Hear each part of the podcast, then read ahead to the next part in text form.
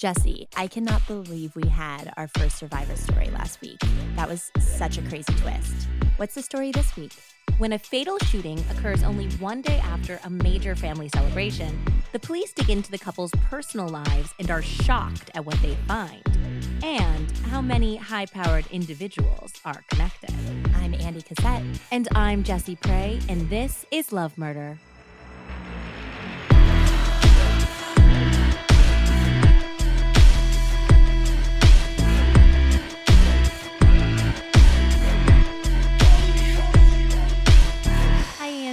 Hey, Jesse. Welcome back, everyone, to Love Murder, a podcast about cheating partners, failed second chances, and love gone fatally wrong. You can find Love Murder on Twitter and Instagram at Love Murder Pod and on Facebook by searching Love Murder Podcast. And as always, if you enjoyed the show, please love slash murder a five-star rating on your podcast app, subscribe, and review to help new people discover the show.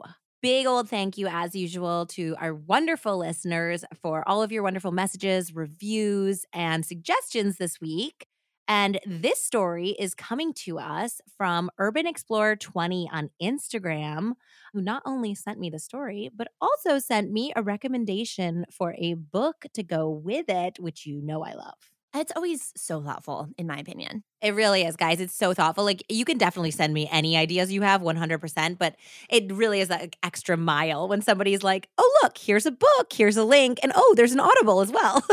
I'm like, I could kiss you. I love you. Yeah. Thank you for okay. doing all of that work for me. So today's book that we will be using is A Deadly Affair by Tom Henderson, who we have used before. He was in another Michigan case that we did, Stephen and Tara Lynn Grant, which was a great story. Okay, cool. Yes. So let's get right to it, shall we? We shall. Saturday, August fourteenth, nineteen ninety-nine, was a happy day for the Meisner and Fletcher families. Leanne Fletcher, the youngest daughter of Jack and Gloria Meisner, had only recently found out that she was expecting a second baby with her husband of nearly six years, Mick. The two had had a bumpy road for the last couple years, but they had reconciled three months earlier, and they seemed happier than ever. The promise of a new baby was the icing on the cake. How old's the first baby? Their first baby, Hannah, was three years old. Okay. So that's yeah. not too different from you. No, we are like two years and four months. And it's like it's a pretty typical age gap. I think a lot of people usually tend to wait two to three years, you know? Yeah. Yeah. Minus the rocky road for you guys. Yeah. No rocky road. Yeah. Unless we're talking about the ice cream, then Rocky Road. After sharing the happy news with Leanne's sister and brother-in-law over a double date, the two couples made a visit over to their parents. There, Mick and Leanne's adorable daughter, three-year-old Hannah, said, I'm going to have a baby brother or sister. They talked like specifically in the book about how cute she was and how she like dropped her R's like that. Oh my gosh, sounds like a little Boston kid. Yeah. Gloria and Jack were delighted. Jack had just traded in his Taurus for a van big enough to cart around a passel of grandkids. The Meisners might have had their qualms about their son-in-law in the past, but all of that was forgotten in the wake of the joyful news. Leanne was an extraordinary mother, and all she had ever wanted was a pile of kids to love and raise. This was a truly happy occasion. Little did anyone know that one half of this beaming young couple would be dead within forty-eight hours. A hope for the future ripped away and two families permanently torn apart. The case would take twists and turns, revealing diabolical lies and sinful secrets. And the resolution? Some would say that justice was not served. You'll have to tell me what you think at the end, Andy. Ugh, you know I hate that. I'm not telling you who thinks that justice hasn't been served, but we'll we'll discuss it. Some people think that maybe the wrong verdict came down, so we'll see. So let's talk about Leanne. Leanne was born in nineteen seventy, the baby of five kids. Her parents were Jack and Gloria, who were neighborhood sweethearts in the suburbs of Detroit, Michigan. Jack worked long hours at the Ford Motor Company, putting in lots of overtime and doing twelve-hour shifts six days a week. That is hard work. Wow. That's yeah. a lot. Gloria lovingly watched over the brood with lots of help from the older kids to take care of the sweet and only mildly spoiled baby Leanne. They said that she was basically like everyone's baby because her sisters were all like, you know, ten years older than her or something, okay. you know? Yep. So she grew into a happy, pretty, and down-to-earth young woman. Her parents reported that Leanne was an absolutely great kid. She literally never caused them any trouble. One of the most remarkable things about Leanne was her ability to be happy and spread that joy. She was artistic, she was talented at creating ceramics and stained glass, and she sold some of her creations at craft fairs around Detroit. Leanne didn't really have a strong interest in college, so she skipped it to work in telemarketing, a job that she actually excelled at. Later on, she would switch to working as a nail technician, and that paired her love and talent for people as well as art. In nineteen ninety, when she was twenty, pretty girl next door Leanne met handsome twenty-two-year-old Mick Fletcher at a Michigan State University Halloween party. Leanne was dressed as the devil, and oh my Mick God, fa- Mick but famously, sexy devil, right? Of course, sexy devil. When you're twenty, every costume is sexy blank. Yeah, yeah. You're like, I'm a sexy nun. one hundred percent. Sexy priest. Sexy Sexy snake. Vampire. I'm a sexy tarantula. Look at me. Sexy monkey over here. Yeah, exactly. Yeah, so she was a sexy devil. And very famously, Mick apparently hit on her by saying, well, if you're the devil, take me to hell. Stop. That's what he said. And that locked her in. She was sprung. So let's talk about this charmer. Mick was born Michael Fletcher, nicknamed Mick, in October of nineteen sixty-nine to stay-at-home mom Darla and her engineer husband John. Mick was the first of three children. So he is the oldest of three, yeah. And she's the baby of five. Yeah. He had a younger middle sister named Amy, and the youngest baby was a boy named Ben. The Fletcher kids grew up on five bucolic acres in a small town an hour north of Detroit and had a pretty ideal, if kind of sheltered, upbringing. The family was religious and super duper close. Sister Amy even accomplished a small amount of fame as a teenage Christian singer. Oh, wow. Yeah, she like went to Nashville. She recorded a couple albums. She like did like church tours. So, but they seemed really grounded because she was just an exceptional singer, and they talked about how at one point in her like late teens or early twenties, they were like very much supporting her getting out of her record contract because she was like, I kind of just want to be a young person. I'm tired of this. And they were like, yeah, do it. Let's let's drop that completely, you know? Yeah. And it's like she's a Christian rock singer. She's not like rock and roll. Exactly. So they were like a very sweet and supportive family. The younger siblings absolutely adored Mick. He was apparently a natural prankster, and he was just like kind of organically smart, and he had a, a huge love of reading. He, in fact, taught his siblings how to read, just as he someday would teach his daughter Hannah. So Mick worked at Pizza Hut throughout high school, and he got super great grades. After graduating from high school in nineteen eighty-eight, he went to a local community college before transferring to Michigan State University, which is where he met lovely Leanne in nineteen ninety. So Leanne and Mick hit it off immediately, and a whirlwind romance sparked. Both families were initially delighted by the match. Leanne had always had a penchant for grungy, long-haired rocker types, so the family felt like clean-cut, handsome college boy Mick was a welcome change.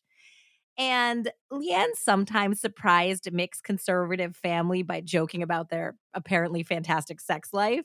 But for the most part, she was just this breath of fresh air and, and clearly a very joyful person to be around. Wait, she would make jokes about their sex life to his parents? Well, to his sister, I guess. Okay, okay. And his I'm sister's like, like I don't want to know what your sex life is. Like, no, no, no, no, no, no, no.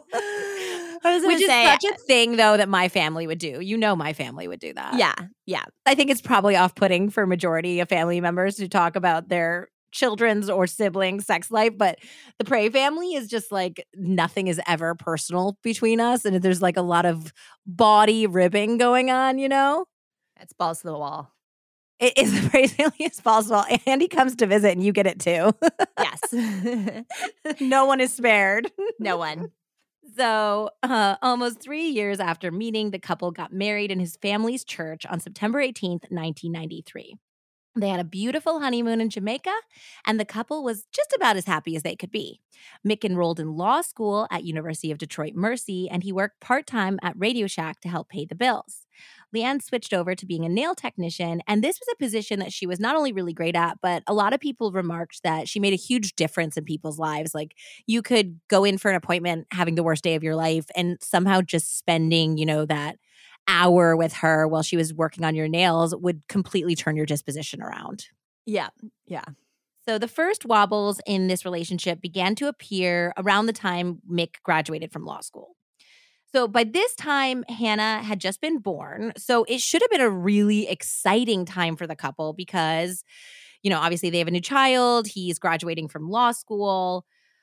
But Leanne and her family were beginning to feel like Mick was acting like he was too good for Leanne now that he was an attorney. And this feeling intensified when the family attended a swearing-in ceremony to the state bar, and Mick failed to thank his wife or mention his baby daughter, oh. while every other new attorney mentioned their partner or family. Not cool. I would definitely feel like that was a slap in the face. Yes, especially if everyone else had. Like, if no one else had, you can thank your wife yeah. on your own terms. Like, maybe that's just, like, what you do. But if everyone else is up there saying, this would not have been possible without the support of my partner, and then you don't say shit, that's insane. Well, it gets even worse because he did thank somebody else. He thanked a woman who was a judge named Dawn Gruenberg. And yes, she was his mentor, but she was also in general incredibly rude to Leanne. And Leanne even suspected that they were having an affair. So for the fact that they might have been. Were they? I mean, I'm not going to tell you. It might be a surprise later. Were they? Were they? Were they? Dawn Gruber. Gruenberg. Is that your is that your your thoughtful nickname for her? Gruber? Is that the best yeah, you can let's do? Let's just do Don Goober. All right. So anyway, there was some suspicion. Nothing was ever proven, at least uh-huh. not at this point. Okay. okay. In December of nineteen ninety-seven, the couple sat next to another young judge, a woman named Susan Chrzanowski, and her husband at a Christmas party.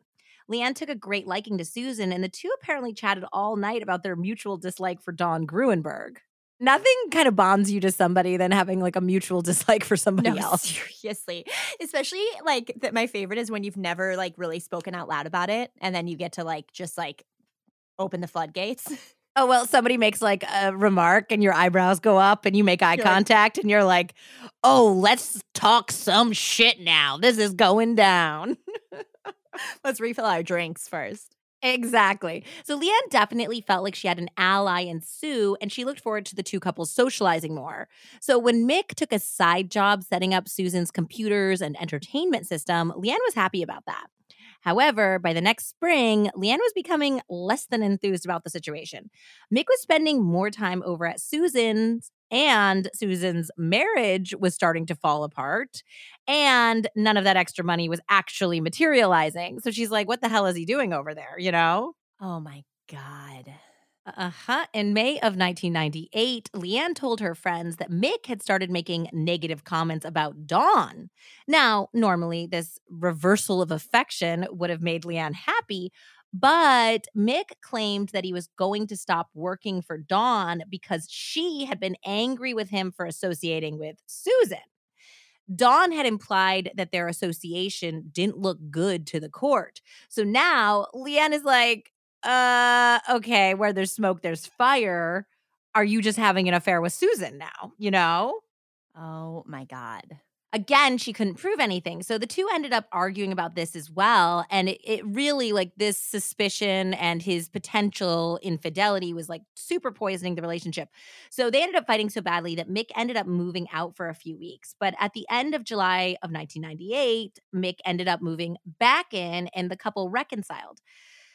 But even the same month that they reconciled, Mick apparently drunkenly told a friend of Leanne's that the only reason they were staying together was for Hannah. Oh, that's so cruel. It's so cruel. It's also, don't say it to her friend. If you want to say something like that to your friends privately, that's one thing, but you know it's going to get back to her and just hurt her, you know? Yeah, that's so childish. This pattern continued to play out for the better part of the next year. The couple would fight. Mick would leave. After a few weeks, they would reconcile, and the cycle would start all over again. Apparently, Mick just pulled disappearing acts. Like, they would fight, and Leanne would be like, no, like, let's stay. Let's talk about this. Let's keep working it out. Let's keep fighting through this because, you know, we have a kid. And he would just, like, move out. He would just disappear. Well, it's a lot easier for him to sleep around when he's not having to make up excuses to his wife. Exactly. Exactly. I don't want to give anything away, but maybe exactly that. Maybe exactly. Yeah. So she just kept taking him back because she had had such a happy home with her two parents and her siblings, and she wanted more children, and she wanted her daughter to have two married parents, like, so desperately, even though she, like, her needs weren't really being met in this situation. So in January of nineteen ninety-nine, Mick moved out once more, and this time he actually filed for divorce. Okay. Leanne's parents gave her money for her own divorce attorney, and her family and friends totally rallied around her. Between January and April of nineteen ninety-nine, Leanne, though heartbroken, began to thrive in her new single life. It was only a few months, but she lost weight. She began taking better care of herself. She began pri- prioritizing her own happiness yep. and well-being rather than his. She seemed happier, and she even tried, like, dating a little bit. But when Mick noticed how great Leanne was doing and how happy she was, he crawled back once more in April of nineteen ninety-nine. Gross. Yeah, he promised up and down to be the husband that she truly deserved, and the couple decided to put their issues behind them and build a better future for their small family. On Thursday, August twelfth of that same year, Leanne got a positive pregnancy test and was stunned. This was not a planned pregnancy. Uh-huh. Though the last couple of years had been a roller coaster, she truly loved Mick and was overjoyed to have a second child. Though it was early, she broke the news to her sister only two days later, telling her that she was about three to four weeks along. And then, of course, she shared the exciting information with her parents, which is what I was outlining at the beginning of the story, who were absolutely delighted despite the couple's rocky past. So that Saturday night, when, you know, adorable Hannah tells them that she's getting a baby brother or sister, everyone's like so happy. And Mick is like, hey, why don't we take you guys to Outback Steakhouse tomorrow to celebrate? Which was like a really big deal. Like in their area, I guess the Outback was kind of new. So it was like the new cool thing to do, you know? Yeah. Awesome Blossom. Yeah. Is it an Awesome Blossom or a Bloomin' Onion? Oh, I thought it was an Awesome Blossom. I don't know which one it is, but they were the ones who started it, I'm pretty sure, right? Yeah. Outback. Yeah. Outback. So yeah, yeah it nothing was like says- Australian, you know? It was like foreign and like way far away. They were going yeah, they down even under. Talked, they even talked about at the dinner. And Jack is like a, like a real like American man's man who like worked at Ford's Motor Company and drinks a Budweiser. And and he was like, that's not a Detroit accent. So it's like not. Disregard I anything I just said. I can't even do it. A Michigander. What I was trying to say is like he was just a real American man's man. And he's like, he was drinking this Foster's beer. I don't even know if that's beer. What is that? Came in a giant can. Like talking yeah, about it's what Australian. Beer. Hilarious. Talking about what Mick was drinking at the Outback Steakhouse. Nothing says baby number two like a bloomin' onion.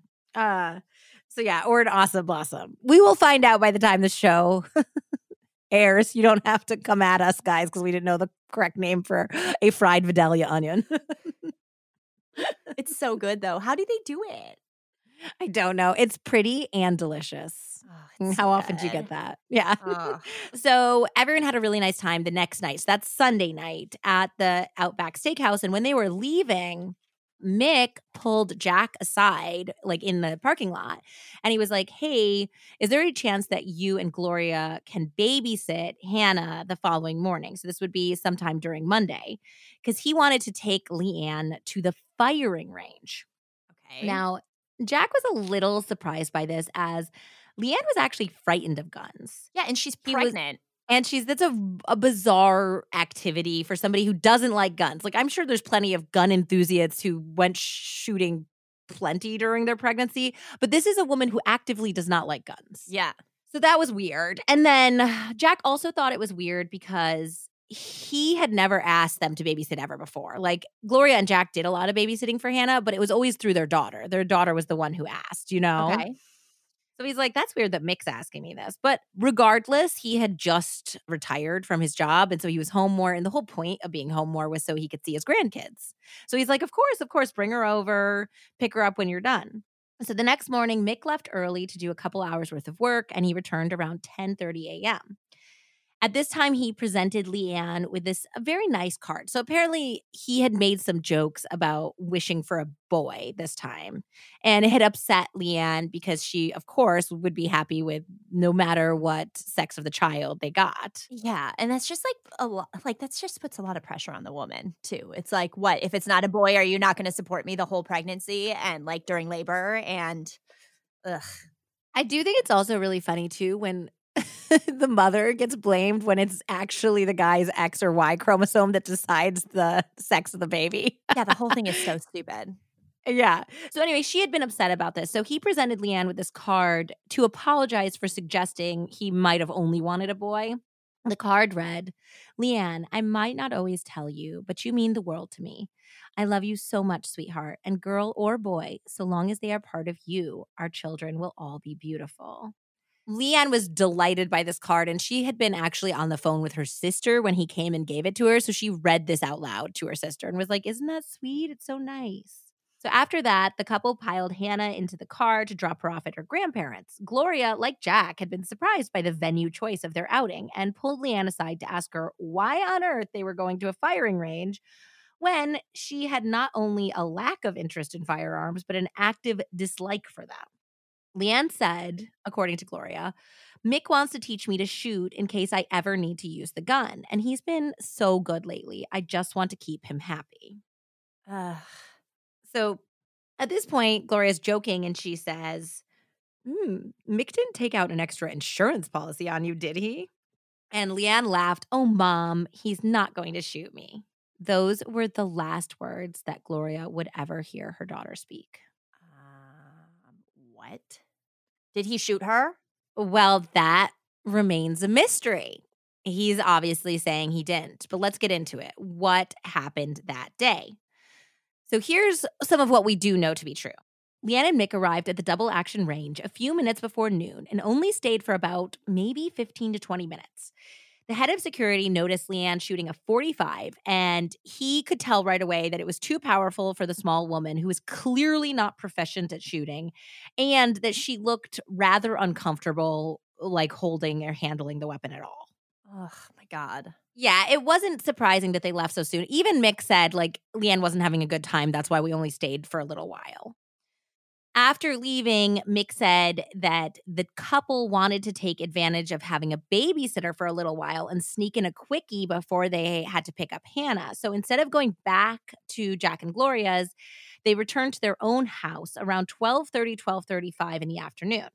Now, what happened next would be not only tragic, but also highly disputed. According to Mick, Leanne went to the bathroom when they got home. She used the bathroom, washed her hands, and she took off her shorts and underpants, like in preparation to have sex, right? Okay. He said that at the point that she was in the bathroom, he had been attempting to load the gun for some reason. Why? Re- Why? Yeah. You're going to have a quickie. Why are you loading a gun? Yeah, it seems bizarre why you would load a gun after you got home from the shooting range. What is going on? And so he says when she came out of the bathroom, he needed to use the bathroom. So he went into it, but he said, "See if you can, like, load that gun while I'm in the bathroom." What? Yeah. So he goes into the bathroom, and by the time he closes the door, he heard, of course, a thunderous bang. Now, he assumed, he would later say in interviews, that when he heard the shot go off, he in no way assumed that his wife was dead. He assumed that she had been, like, kind of futzing around with it and maybe shot a hole in the wall or something, and he was going to have to fix it or, you know, damage some furniture. So he was actually kind of annoyed as he, like, opened the door and went to go see Leanne. And instead, he was devastated to discover his wife on the ground, shot to death. Apparently from her own hand. And that's what okay. he thinks. So the medical examiner would later find that Leanne was shot in the right ear, her brainstem severed, and that she was most likely dead before she even hit the ground. By the time Mick said he discovered her body, there was already a thick pool of blood around Leanne. At twelve forty-eight p.m., Mick called nine one one and hysterically reported that his wife had shot herself. So the operator told him to see if she was still alive. like by taking her pulse. He reported that she was not. And then the operator said, do not touch anything, you know, basically remove yourself from the scene because we don't want you to contaminate it, you know? So Mick stepped outside to smoke a cigarette, and that is how the responding officer found him when they arrived only four minutes later at twelve fifty-two p.m. Wow, that's amazing. That's so fast. That is so fast. That always makes me so happy whenever you say that, and I do the math, and that's like so fast. Incredibly fast. So Detective Tom Kleeman got to the scene, and he was immediately suspicious of Mick. Number one, he noticed that Mick had no visible blood on him. So he said, this is Tom Kleeman, said that he had recently watched a special on the History Channel about the assassination of J F K. And when J F K was shot, Jackie like threw herself on him, like embracing him and holding yeah. him and like yeah. trying to revive him. Yeah. And so as a result, she was like head to toe covered in blood. Yeah, I remember yep. like all of it. It haunts me, those details.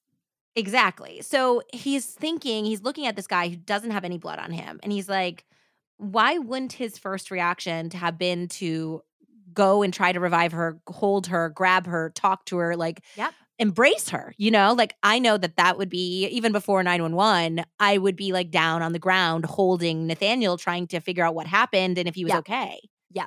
I would be so covered in blood, they would have thought I did it, you know? So th- that's like... Number one, he's like, that's weird. Then he also noted that the scene seemed staged, in his opinion. That, first of all, the gun was laying away from Leanne's hand, which he said, and, and there's also, the guys, there's a Forensic Files episode about this that I watched too. And he said on this Forensic Files episode that when people kill themselves, usually they just drop still holding the gun. Like, it's something that happens. Like, it's possible that it falls away from you, but usually it just, it happens so fast. And what happens to your body, you're still holding it yep, in some yep. capacity. Yeah. And so he said in all the suicides that he had investigated, they like nine times out of ten were still holding the gun. And so he's like, that's weird. It was kind of far away from her hand a little bit. And more than that was that there was blood under the gun, but not on the gun. So it's like the blood was already there. It was already coming out of her body when somebody placed the gun on top of the blood. Ooh, ooh, that yeah. gives me chills. Also, he thought that the timing of this firing range visit seemed sketchy as hell. Like we talked about, why would you take your pregnant wife there if she's somebody who doesn't particularly like guns, or even somebody who actively fears them, as her parents would later say, to a gun range?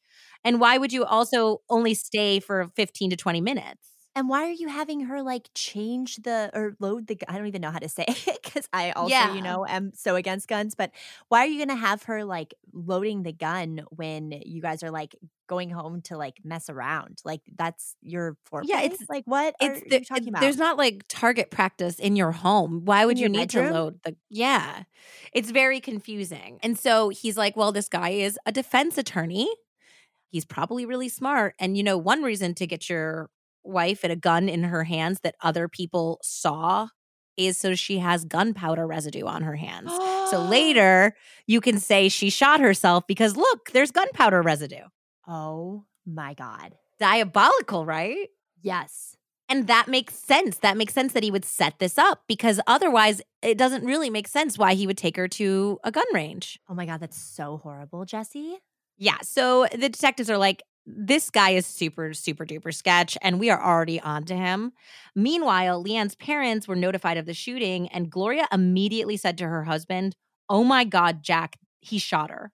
Like she, they said there's been an accident. We need you to come down to the station. And she knew even before that because they had been at the range that he had shot her. She assumed that he had shot her at the range, of course. So they went to the police station where they were informed that Leanne had not survived the shooting, and they were told mixed versions of events because, of course, they're like, what happened? And the police just relayed what Mick had said, and Gloria was like, oh, no, oh, no, I don't buy this for a second. She looked directly at the officer and said, that son of a bitch killed her. Wow. So at that, uh, yeah, she was very forceful. At that point, the officer looked at her and was like, would you like to make a written statement because you seem to feel strongly about this? And Good. she's like, uh-huh, yes, I would. Good. And uh, this is what her statement said.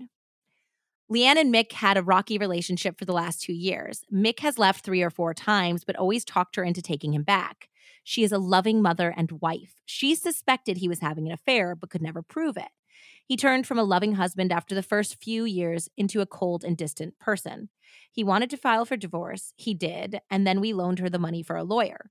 The day he was served, he started sending her flowers again and wanted her to take him back, and he said he had changed. So out of consideration for their daughter, Hannah, she gave him one more chance. He has went overboard on the loving husband routine, and when he asked us to watch Hannah for one hour today while he showed her how to shoot a gun, I said to her before they left, "Leanne, has he taken out a new insurance policy on you?"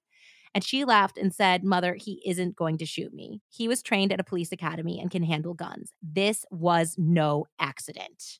Wow. Gloria. Gloria, bring it. So the police are extra suspicious now. Like, they had immediately a gut reaction that this guy was suspicious. The the scene made him look suspicious. He made himself look suspicious. And now the victim's family is saying, this is not an accident. Do not believe him. And think about how different that is than our last episode where Mary Jo's family was like going to bat for Joey, you know? Yeah. And they I feel like they were doing that because that was what Mary Jo wanted as well. She was yes. like continually standing by her man, you know? But this is, yeah, he obviously had been fucking up for years before. So did he take out an insurance policy on her? No, there was no insurance policy. I think there was like maybe a, a very normally placed one with a low amount that had been around for years, but there was no, there was nothing that was like a blockbuster. All of a sudden, this is a motive reason. I mean, he wouldn't have done that anyway because he knows that that would have been a red flag in the trial. Yeah, there was no like big outstanding new insurance okay. policy at all. But the police were like even more suspicious when the medical examiner determined through stippling that the gun was twelve to eighteen inches away from Leanne's ear at an incredibly awkward angle. So basically, in order to shoot herself in the ear from twelve to eighteen inches away, given how her arms were not especially long, she literally would have had to have the gun, like, stretch your arm out all of the way and try to turn your hand as if you were going to fire into your ear. There's, like, no way you can fire a gun like that. Furthermore, there was no blood mist on her hands, which would have indicated the blowback uh, that she, if she shot herself, you know, it would have come from her head, obviously. Yeah. So the medical examiner at that point, who is a doctor named Doctor Ljubisa Dragovic, determined, yeah, he's also a character. He's also on the Forensic Files. You know, I love Forensic Files. It's so calming. It's do, just do, so do, relaxing. Do. And that guy's voice is so good. Section. But it was on Forensic Files. He's a real piece of work. He's a really interesting guy. They talk about him a lot also in the Tom Henderson book. Who, the Forensic Files guy? Doctor Ljubisa Dragovic. Oh, okay. Okay, okay. Yeah. So there's no blood mist, and with those factors and some others, of course, the medical examiner determined that the death was a homicide by gunshot. And, of course, Mick's the only person that was present. He's not saying, like, somebody snuck in and shot her. He's trying to say she shot herself. So if the medical examiner says it's a homicide and you're the only one around, kind of connect the dots. Yeah. So Leanne also had live sperm inside of her, which led the police to believe that Mick had had sex with Leanne before he shot her. Wow. Which is so disgusting. Rude. Yep, yep, yep, yep. Furthermore, the right sleeve of Mick's shirt, which they had confiscated, had tiny pinpricks of high-velocity blood mist. Exactly the type that they were looking for and didn't find on Leanne's hands. Exactly the type you'd get if you shot somebody in the head. Additionally, they found blood in the sink consistent with somebody with blood on their hands washing them off. So oh, they found bro, it in the sink. Oh, you drain. Did not cover this shit well. Yeah, they also made a note that the cordless phone that he used to call nine one one did not have any blood on it, which would be consistent with somebody who washed their hands before calling nine one one. To really put a nail in Mick's coffin, the police also found a folder that they believe revealed motive. In the folder, they found Hallmark cards, love letters, poems, and photos of Judge Susan Chrzanowski. One particularly terrible poem needs to be shared with y'all. Oh my God, oh my God, oh my God, oh my God, oh my God, oh my God. Wait, he wrote them for her or it's from Susan? This one's from Susan. Later on, we're going to get into some romantic emails that he sent, which we'll read his words to her, yes. which are, it's just so cringe altogether. But this was special. Also, as we enter the holiday season, it's seasonally appropriate how bad this poem is. I'm really excited. Also, this is a love poem she's writing him, and she wrote it on State of Michigan thirty-seventh District Court letterhead. To Mick, with all my love, please forgive the massacre of this classic poem, 'Twas the Night After Christmas. Oh my God. Oh my God. 'Twas the night after Christmas, and all through the home, not a creature was stirring, but my mind was a-roam. Pretty garlands were hung by the chimney with care. I admired the stereo wires my love put there. Oh, oh my God. I nestled myself all snug in my bed, while visions of him still danced in my head. Till what did my wondering ears did hear? But the sound of my pager drawing me near. Oh, with a- oh my God. With a little old message so lively and quick, I knew in a minute it must be Sir Mick. Oh, she did not. She did. Oh, she did. More rapid than eagles, his pages they came. He told me he loved me, and I felt the same. His eyes, how they twinkle. His voice makes me sigh. His chest, very sexy. His smile puts a sparkle in my eye. Okay, his droll- that did not, that rhythm didn't work in that last line. I know, she was really forcing that one, forcing yeah. it. Yeah, you could have taken out a word or or like even a syllable, and it would have been way better, Susan. I'm glad that she didn't quit her day job as a judge to seriously to become a poet here. Or a stationary curator. No. His droll little mouth and his lips not to miss, and the bump underneath them that I like to kiss. Ew. No, he's not Santa, no reindeer in flight, but he is my Sir Michael, my own special knight. He gave me a gift much better than a toy. It is the lesson of faith for true love and joy. His pages are all I can have on this night. I love you, baby. This podcast is sponsored by BetterHelp Online Therapy. The best way to think about therapy is through a bunch of analogies. We get our cars tuned up to prevent bigger issues down the road. You saw that one coming. Yep. And we get annual checkups and go to the gym to maintain physical wellness and prevent injury and disease. We do chores regularly. Well, some of us do avoid a giant mess of a house and roaches. Gross. And you're definitely the chore doer in this duo. I am indeed. Going to therapy is like all of the above. It's routine maintenance for your mental and emotional wellness to prevent bigger issues down the road. Going to therapy doesn't mean something's wrong with you. It means you're investing in yourself to keep your mind healthy. BetterHelp is customized online therapy that offers video, phone, and even live chat sessions with your therapist. So you don't even have to see anyone on camera if you don't want to. It's much more affordable than in-person therapy, and you can start communicating with your therapist in under forty-eight hours. Why invest in everything else and not your mind? This podcast is sponsored by BetterHelp. And Love Murder listeners get ten percent off their first month at betterhelp.com slash lovemurder. That's B-E-T-T-E-R-H-E-L-P dot com slash lovemurder. Imagine you're in a plane flying over the Andes. You notice that the wings of the aircraft are getting dangerously close to the snowy peaks. And then, in an instant, everything changes. From Wandery, Against the Odds, Plane Crash in the Andes is an all-new season that looks at the unbelievable survival story of a terrifying plane crash and the passengers' grueling fight to stay alive.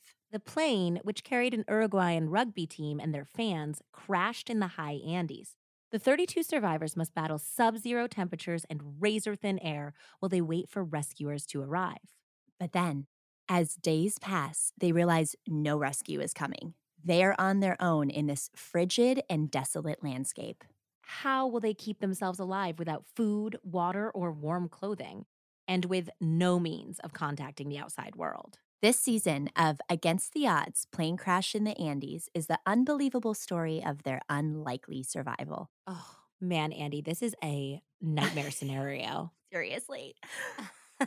And as you know, I've spent a lot of time in Uruguay. We even had my wedding there. We did, yes. So this story is obviously incredibly famous there. Hearing it retold in Against the Odds in this new season was such an amazing way to experience this truly remarkable tale.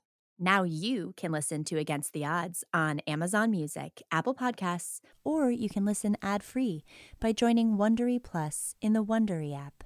Wondery. Feel the story. Like, you're married. Yeah. They were both married at the time Rose. of this poem. You're spending time thinking about that and then writing. And then, like, there's one thing about thinking about it and then, like, to write it down. Well, I read this to Nathaniel and his brother out loud because Alex is staying with us right now. And Nathaniel said, oh, so there's two murders in this story. The second is literature and classic poetry. Wow. Yeah.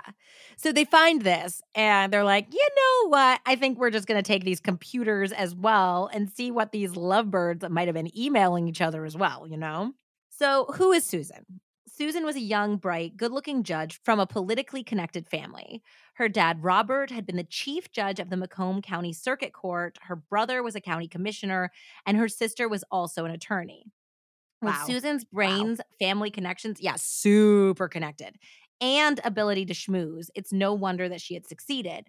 Suzanne had become a judge only three years out of law school. Whoa. I thought you were going to say schmoozanne. Schmoozanne. I think that's better than Dawn Gruenberg, by the way. Schmoozanne. So a political observer and consultant said that Susan didn't just have a good reputation. She had a sterling one. The only blight on Susan's perfect life had been her divorce in September nineteen ninety-eight. But oh boy, was a new biggie about to be revealed with this. Not only had Susan had an affair with Mick, she had also tossed cases his way that she then presided over. What? Yeah, so don't shit conflict of interest much. Babe. Like, come on. Yeah, I guess there was even like some email that they later discovered too, where she was like, "Ooh, if you like do this thing in bed or something, I'll toss a case your way." You know? Ugh, gross. So that's all really bad. And now they even began to suspect her and Leanne's murder. They were like, okay, maybe Mick didn't actually do it. Maybe Suzanne was lying in wait and she shot Leanne. Maybe Mick was covering for his lover, you know? So at that point, they're like, she could be somebody that we have to seriously look in. But she did have an airtight alibi. So there was of course she no did. way. Yeah, she did not. She was not the person that pulled the trigger, even though it seemed that she could have been the person who inspired the murder. In her police interview, Susan regretfully confirmed the affair that had been going on. When the police asked her if she'd been aware that Leanne was pregnant, Susan was shocked. Mick had told her repeatedly that he and Leanne were just going through the motions for Hannah and that they were no longer intimate at all. Oh, yep. No. In fact, Susan had told Mick that she could not continue the relationship with him if he was still having sex with Leanne, which, of course, added another layer to the potential motive behind Leanne's murder. The plot was about to thicken, though, because shortly after interviewing Leanne's friends and reviewing Mick's emails, the police realized that Mick had been having affairs with not one, but two judges. Wow. He is a type. Yes.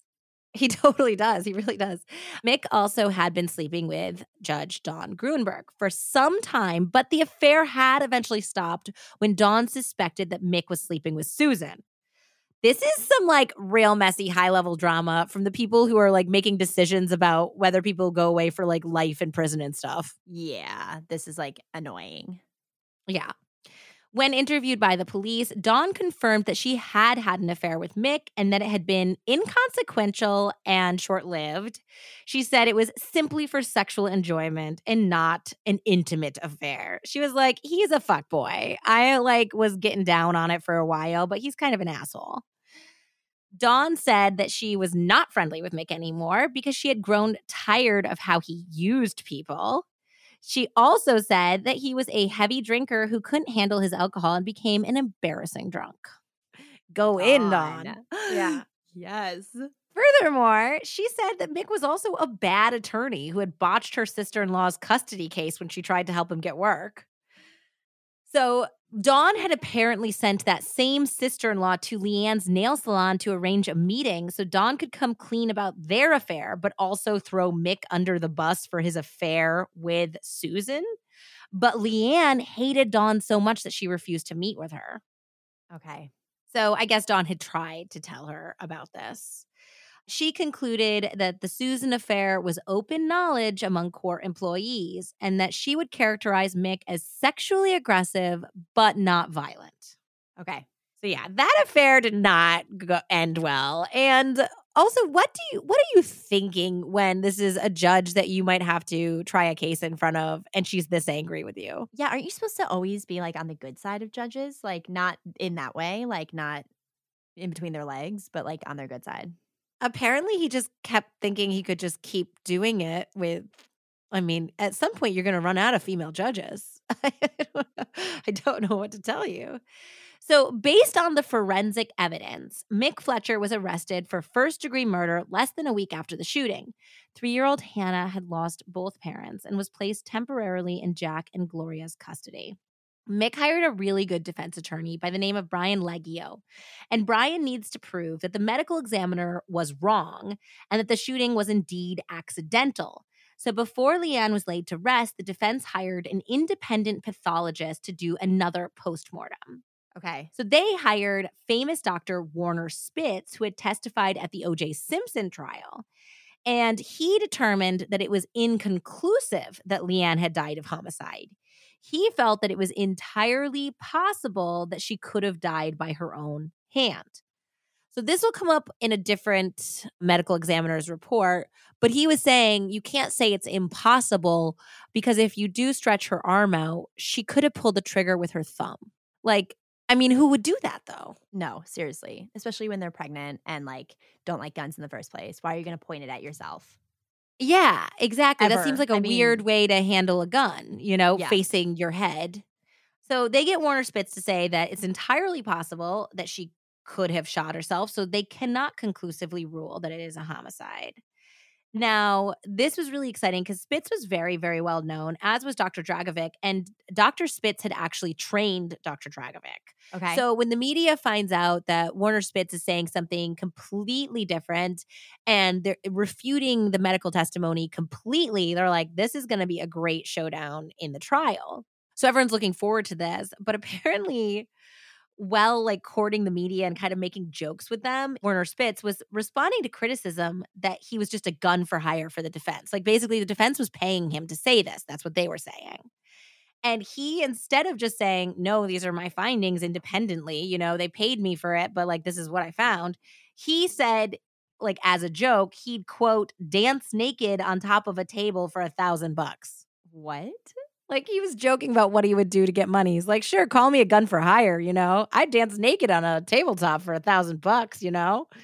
And obviously, this looked terrible for the defense. So now the defense attorney has to go out and find another expert pathologist who will say basically the same thing in trial because they can't use that guy because it'll come up in trial that he said that, you know? Oh, my God. On September twenty-ninth, nineteen ninety-nine, a preliminary hearing was held to determine if there was enough evidence against Mick to proceed to trial.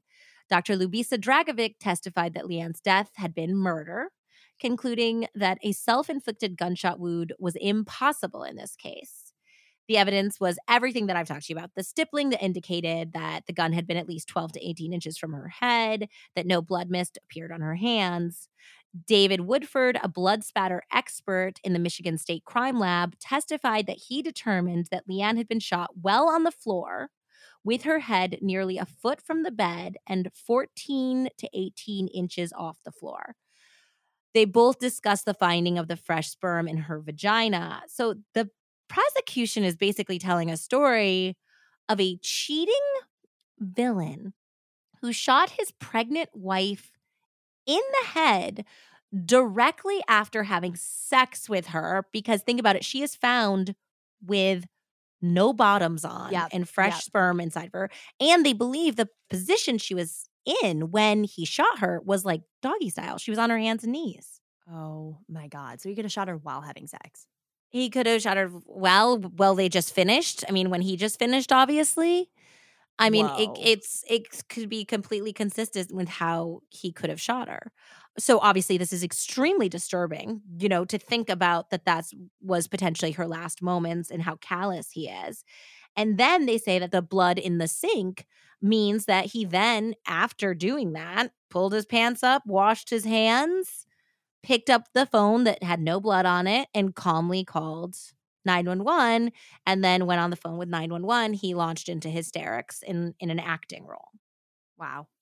So the villainy became even more pronounced when Judge Susan Chrzanowski testified that not only had she and Mick been planning a future together, that they had also had sex on Sunday, August fifteenth, after Mick and Leanne had returned from their celebration dinner at Outback Steakhouse.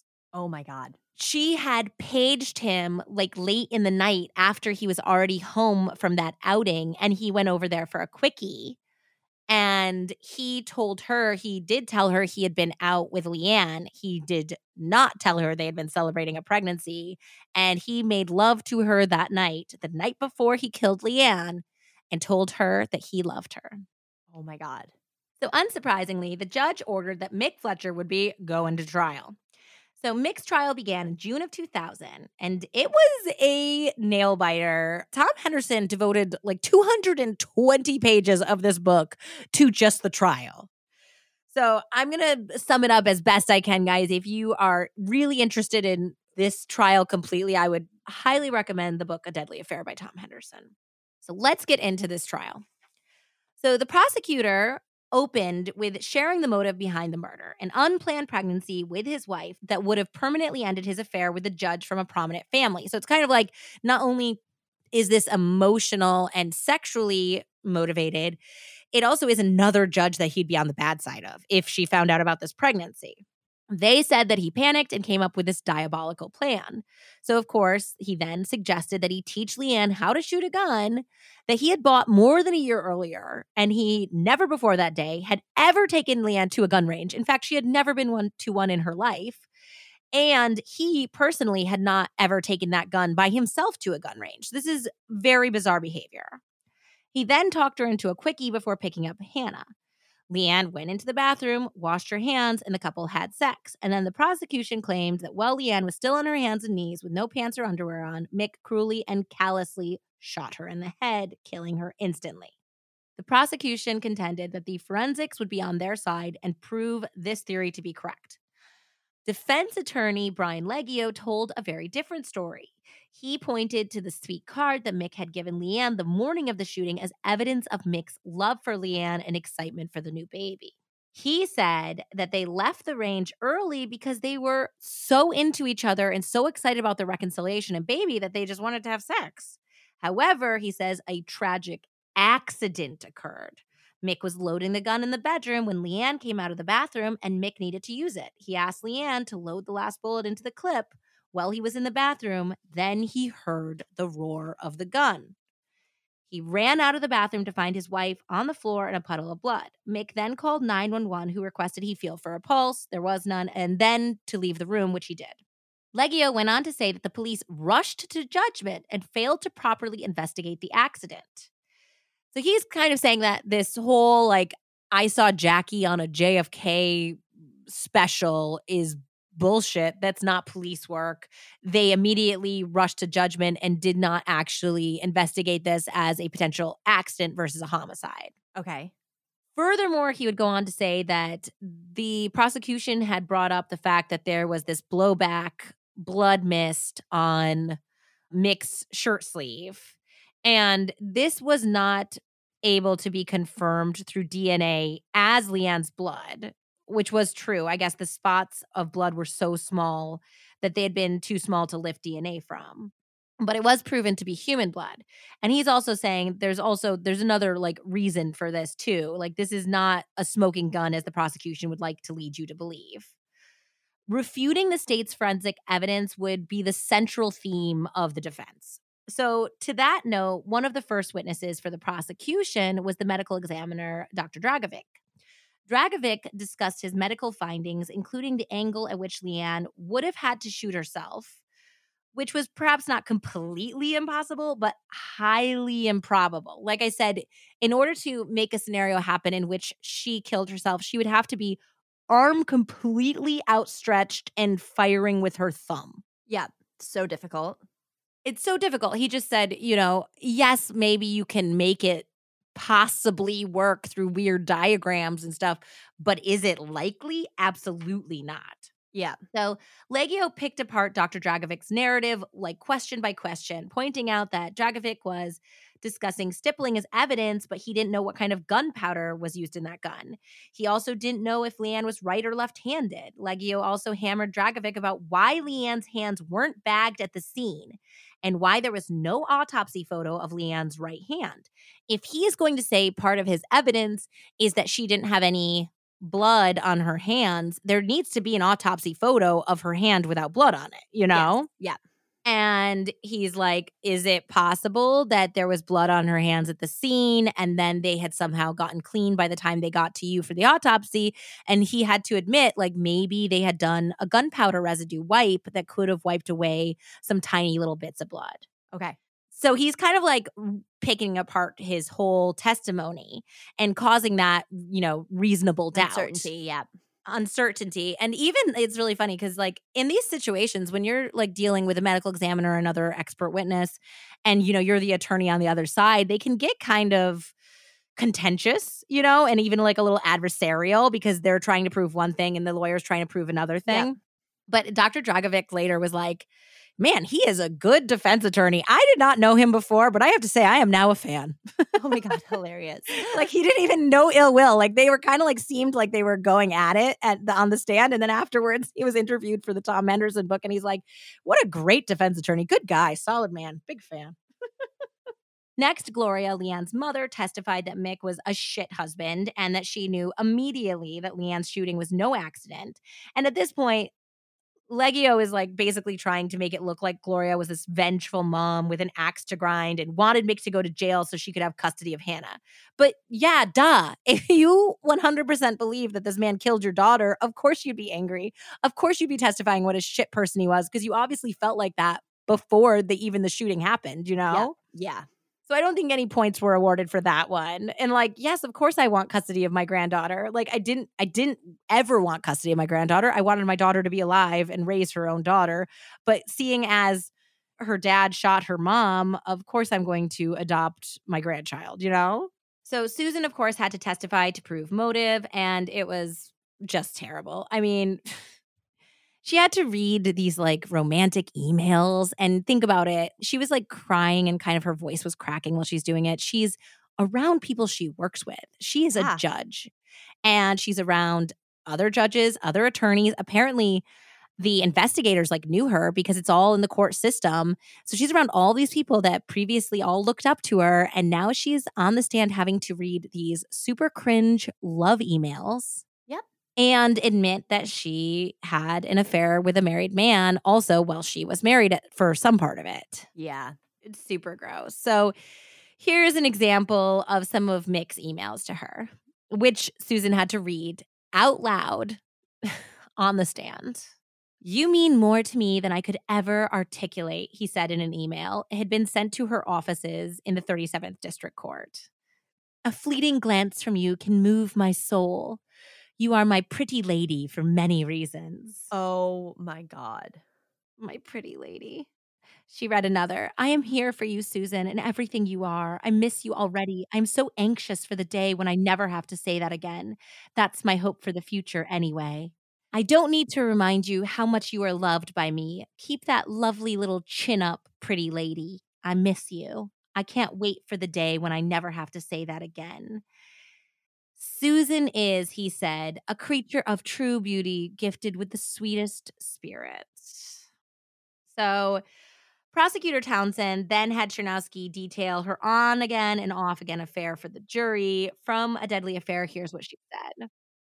Somehow each time he left her for his wife, even on the day her divorce became final, Chrzanowski forgave him. So they were planning a life together and literally she's like, let's celebrate that my divorce is final. We can be together. And he's like, actually, I'm getting back together with my wife. She was like, wow. Oh. Yeah.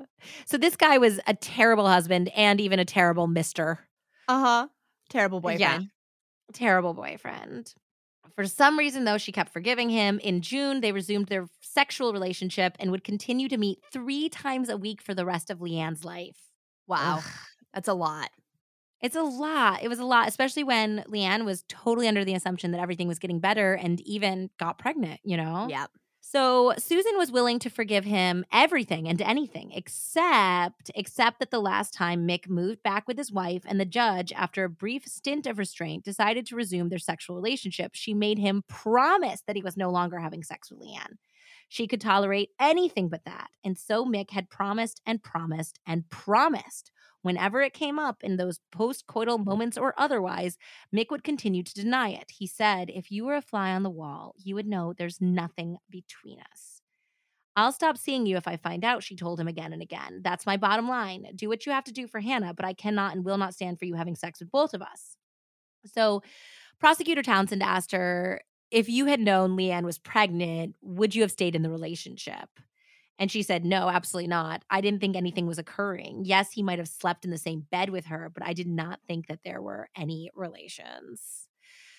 And then they had her outline the last evening that they were sexual together, the night before he shot Liam. Oh, my God.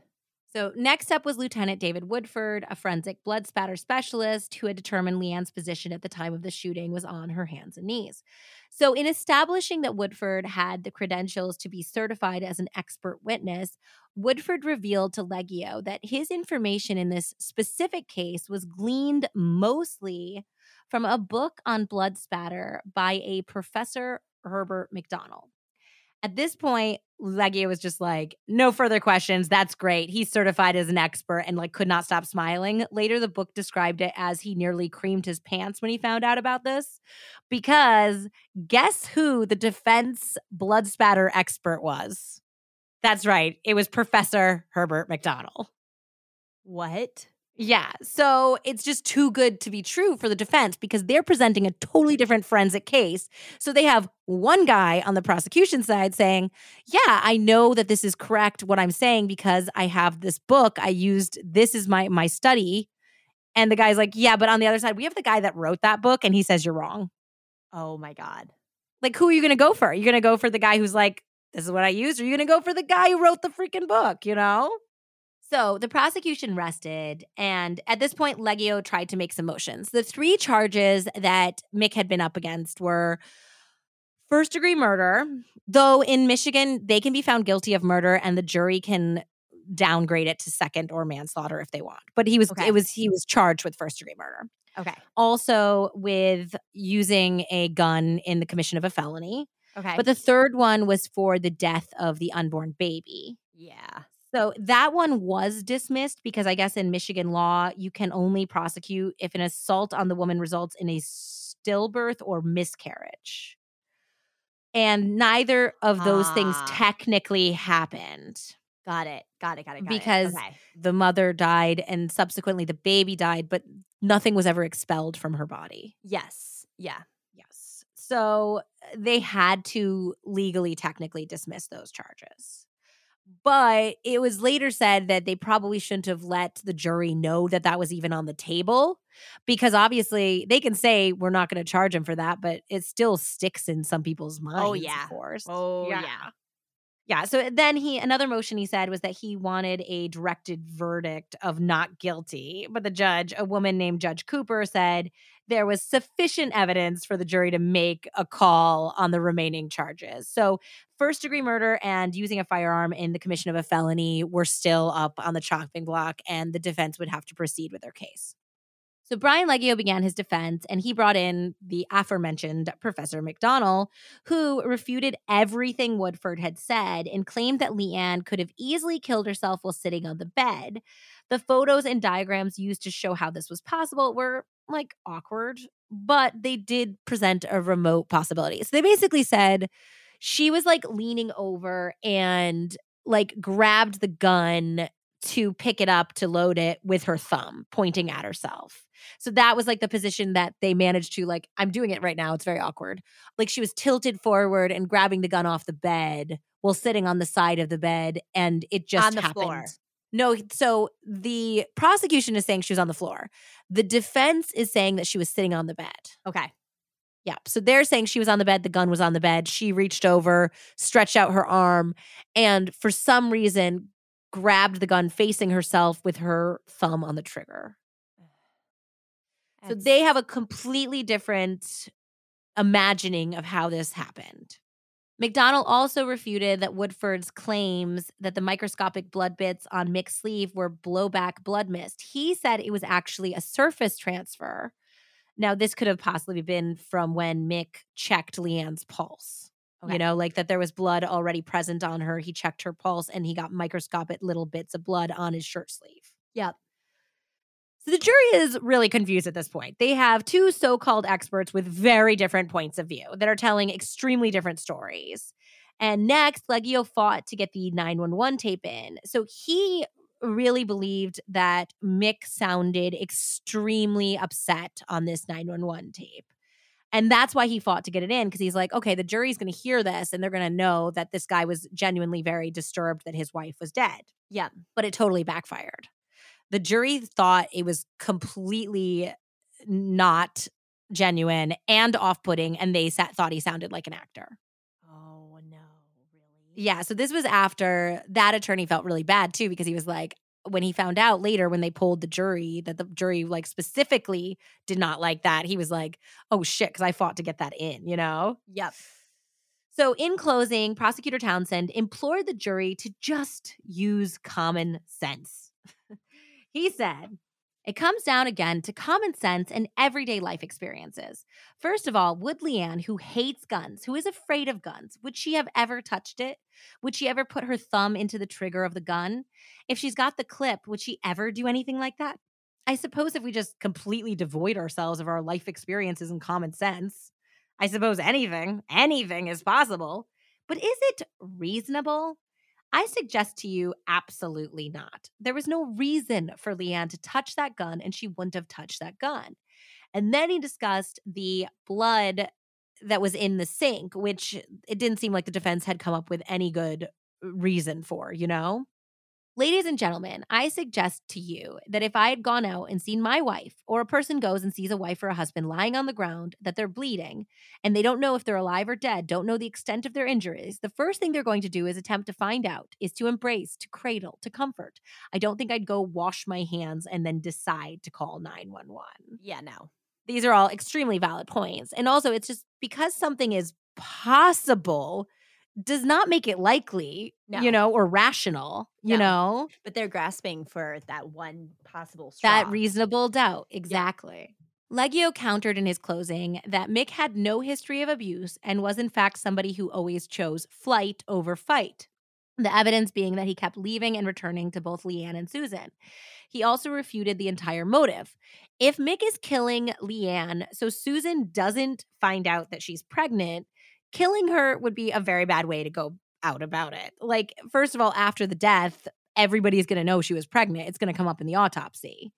Number two, why would his cover story be that they came home for a quickie so they were going to have sex? So if he's trying to kill her so that Susan doesn't know that his wife was pregnant, that's not going to work, really, you know? Yeah, I see that. But ultimately, what's more important is eradicating her. I agree with you completely, yes. But they're, like, trying to pin that doubt, like he's a smart guy, he's a defense attorney. Don't you think he would have thought of that? So he also attacked police procedure, saying that the investigators rushed to judgment and the forensics were incorrect. Legghio said also that the prosecution's timeline was too cramped to make sense of it all as well. He said that there wasn't enough time between leaving the gun range to, like, come home, have sex, shoot his wife, stage the scene, wash his hands, call nine one one, basically. So they're like, it just can't happen the way they're saying it. So the jury went out to deliberate, and the problem was that they didn't buy either story. Like, they weren't convinced on either the prosecution's version of events or the defense's version of events. So on one side, they really didn't buy the motive at all. Like, for instance, everything I said before, but also why set up the scene to look like they're about to have sex, blah, blah, blah. So they also felt like Legghio was right about the cops rushing to judgment. They didn't like the fact that an investigator was saying, well, I watched, I saw this documentary and it made me think this thing, rather than it being more scientific and procedural, you know? Yeah. So they were like, we got a really bad feeling about that. But on the other hand, they felt like the scenario of her holding the gun with her thumb on the trigger was ludicrous and unbelievably unlikely. And furthermore, nobody liked Mick. Like, they just all didn't like him as a person in general, and they thought he was completely acting on the nine one one call.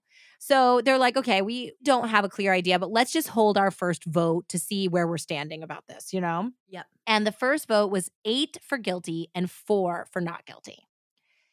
After that, led by three engineers who happened to be on the jury, they decided to get out some masking tape and completely recreate the crime scene and run their own imaginary scenarios through this imaginary crime scene. Okay. So one of the juries acted as Leanne, and they had the actual murder weapon. It just was unloaded, of course. And so they basically put him in like positions on the bed and tried to see where the gun fell to see if it was possible that she had been on the bed. So this is kind of how I'm going to walk you through what the jurors' process was from A Deadly Affair. So the jury decided that the shooting had taken place on the bed. And using the table as a make-believe bed, Bob, one of the jurors, would hold out the gun, pretend to pull the trigger, and then he and the gun would fall. Over and over, he did it, and the gun never ended up where it did in the police photos. As Jensen, who was the foreman of the jury, later explained, the crime scene reenactments were a way of taking the backdoor approach. They had unreliable or little forensic evidence in their mind linking Fletcher to the crime. But if they could come at it with inductive reasoning, more proof that they were engineers, and eliminate Leanne as the source of the gun being shot, then by logical elimination, it would have to be Mick who did it. Yeah, yeah, because there's no one else there. Yeah, exactly. The play acting might cause the rest of the holdouts to see how unlikely that was. Then they'd be left with no other explanation except for the husband did it. So a couple of the jurors weren't even sure that this was legal, though. So they actually didn't know if proving that Leanne didn't do it was the same thing as proving he did, you know? Yeah. So they end up writing a note to Judge Cooper. And they're like, is it possible to find a conviction based upon the evidence that Leanne didn't shoot herself? And Judge Cooper apparently wrote back, please sit down and just very carefully reread all my jury instructions. So because she hadn't told them they couldn't, they just assumed that that meant they could. So that's kind of how they went at this. After the first day of reenactments, the vote was now eleven one in favor of guilty. Whoa. Yeah, so there was one holdout at this point for guilty when they started doing another day of reenactments, and literally they could not make this gun fall, no matter how they positioned her, where it was. They came to the determination that he had to be guilty, and he had to have staged the scene because they just could not make it work with any form of this was an accident. Okay. So now that they have decided that he is guilty of murder, they have to decide whether they are going to convict on first degree, second degree, or manslaughter. Yep. And now they can't agree again. Now, even though the judge's recommendation is that you cannot think of the punishment when you're thinking of the crime, you can only say, yes, this was first degree murder, or this was second degree murder because it wasn't premeditated, or this was manslaughter because it was an accident, right? Yep. And so some people were like, I don't want to give first degree because first degree carries a mandatory sentence of life imprisonment. And I think some of the jurors were still like, I'm ninety ten that he did it, and I'm going to vote to convict, but just in case I'm wrong, I don't want him to have life in prison. Yeah. And then other people said that they thought potentially he really did not premeditate this. Like, maybe he really did want to take her to the gun range, but then spur of the moment, he just decided to kill her in that moment. I don't think that's likely. It just, yeah. It's too premeditated to go to the gun range to yeah. get the residue on her hands. Yes. Yeah. So eventually they compromised on second degree. So like the, the jury foreman said that he really wanted first degree and he thought that that's what they should convict on. But he was so worried that if he didn't compromise and say second degree, that it would be a hung jury and he could get off the next time, you know? Yeah. So they, they say second degree. So the jury foreman goes and they read their verdict. And I mean, I think Leanne's family was happy that there was a murder conviction, but this was kind of like when you splice hairs, nobody's really happy. Yes, of course. Yeah. So obviously Mick Fletcher's family and Mick are devastated. They had actually been very convinced that he was going to get off for this because Brian Legghio did such a good job, that defense attorney. And they presented such a strong counter case yes. that yeah. they were completely shocked. Even apparently there was a twenty twenty film crew with them, and the twenty twenty producers were like, oh, we're going to film you guys like going out to dinner and celebrating Mick getting out and stuff. Like that's how convinced they were that that's the direction this case was going in. Oh, how presumptuous. Yeah. So everyone was kind of surprised by this. And now Leanne's family, like I said, happy that there was a conviction of murder, but they had obviously hoped for first degree. And, and, and you know, Jack said, you know, this is a case where nobody won. You know, even though we got potentially a verdict that we wanted, nothing is going to bring Leanne back. There's no, there's no happy day. This isn't a happy day. It's relieving, but it's not a good one, you know? Yeah. Well, in the end, for the judge, it seemed like the distinction between the punishment for first degree versus second degree didn't really matter, because here's what Judge Cooper said. She said, I've spent twenty-two years on this bench, and I presided over innumerable trials involving all manner of heinous crimes. In all of those years, I have never seen a crime so incredibly cold-blooded or heartless. Wow. You killed your wife, who was pregnant with your child. Your daughter, Hannah, will live her whole life without her mother. The jury didn't believe you and the story you told the police, and I don't either. I don't understand what kind of monstrous arrogance caused you to think that you could get away with murder. I don't have any doubts how to sentence you. It is the sentence of the court that you be sentenced to life in prison.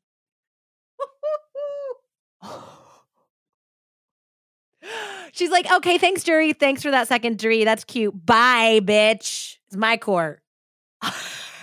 It's my house. Holy shit. Yeah, so he was he was sentenced to life in prison, and it wasn't clear to me like if there was a parole option on that, because they didn't say expressly like L W O P, but I looked him up on like the Michigan, you know, Department of Corrections, and under release date it just said life. Yikes. So that would lead me to believe that he is in there for good. Yikes. So defense attorney Brian Legghio is still to this day convinced of Mick's innocence. Like he says, I, you know, dear defense attorney, you don't always represent people who are innocent, but he one hundred percent truly believed it. And so did the rest of his legal team. Mick filed an appeal in two thousand nine based on the jury reenactment, saying how they arrived at the verdict was unconstitutional, but the appeal was denied. Mick remains behind bars, and I think he's going to be there for the rest of his life. Wow. So Judge Susan was removed from the thirty-seventh District Court with pay the very same day that Mick was sentenced to life in prison. She had assigned sixty-four cases to Mick during the duration of their affair and presided over the cases as well. Whoa. And he had gotten paid on all of those cases. Like he didn't get work unless like she gave him work. She was deciding who the defense attorneys who would re- represent people were. Wow. Furthermore, she had lied to the police initially about the affair. She was eventually suspended without pay in December two thousand one for six months, but she did return to the bench until two thousand three and is now in private practice focusing on criminal and family law.